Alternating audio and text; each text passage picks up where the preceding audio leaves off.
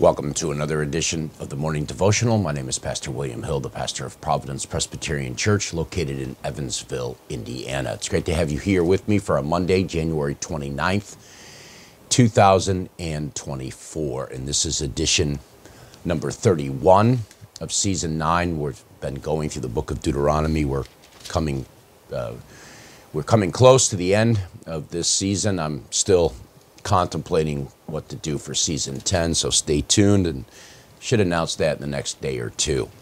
Today we find ourselves in Deuteronomy chapter 31. Let's pray together.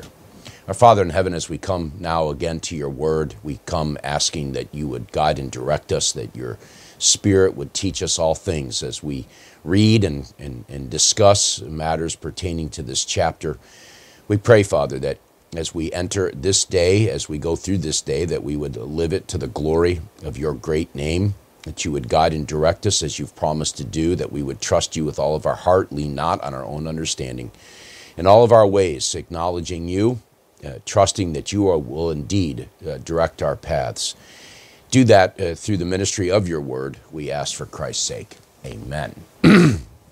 Well, Deuteronomy 31 has at least three significant sections that are of interest to us as we consider how this might apply or how it may apply to our Christian life. The chapter really is one that is a turning point in the labors of Moses in this book. He's functionally completed his series of sermons and now begins to set the groundwork or the foundation for the successor, his successor, and this successor is given to us in this chapter. I'm just going to read the first 8 verses, but I will make some brief comments about other matters that are in this chapter. Deuteronomy 31, beginning with verse 1. So Moses continued to speak these words to all Israel, and he said to them, I am 120 years old today. I'm no longer able to go out and come in.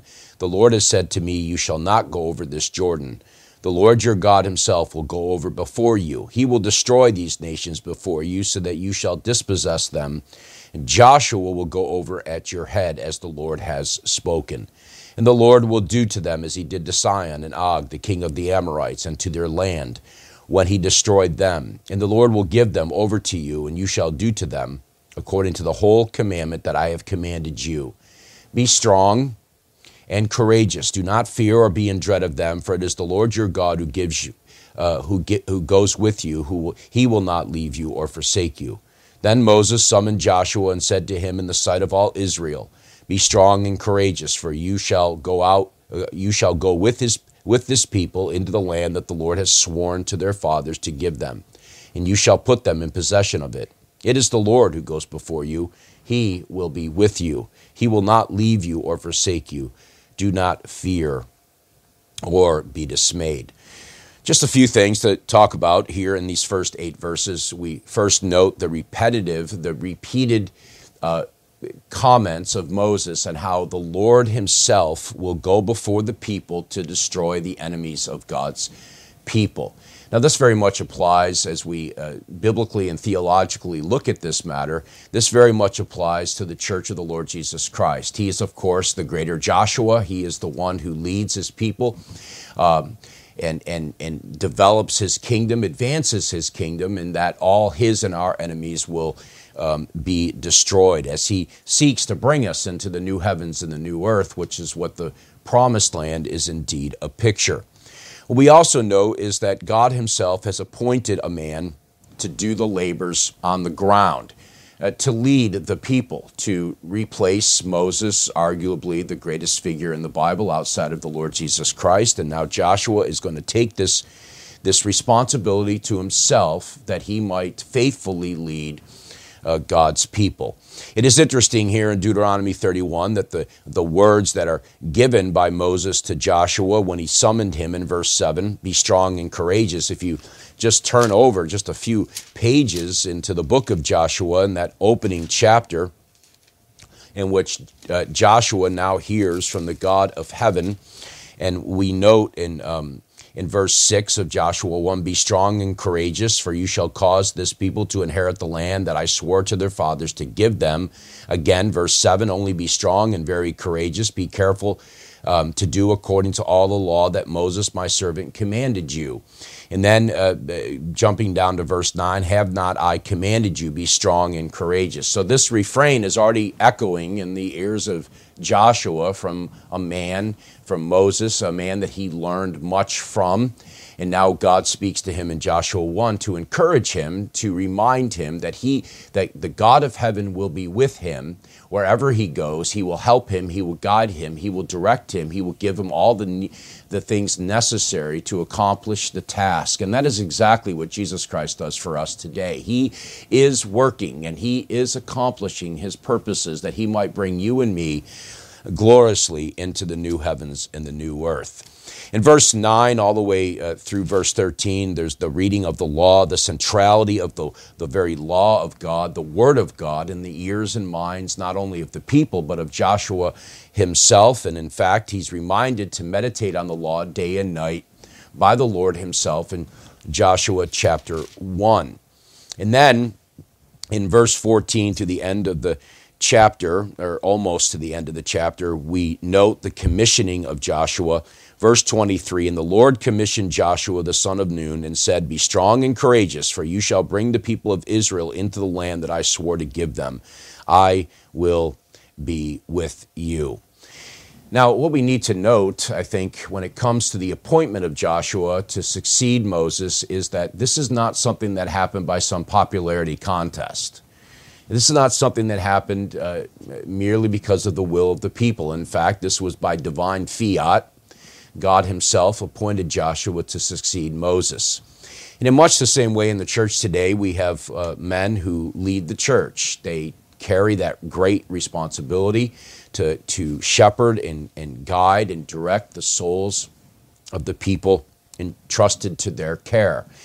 And we call them elders. We note that they have been given that responsibility, but they've been given that responsibility by the Holy Spirit. They haven't been given that responsibility by you or by me. They have ultimately been given that responsibility by God himself. And he ordains them into this office to do this work. It is not a popularity contest. It's not because they have some professional career or some influence in the congregation of some nature. No, it is whether or not they have the Spirit of God upon them to do the very work that they've been commissioned and ordained to do. Now, in our Presbyterian context, we certainly employ the means that God has given to us.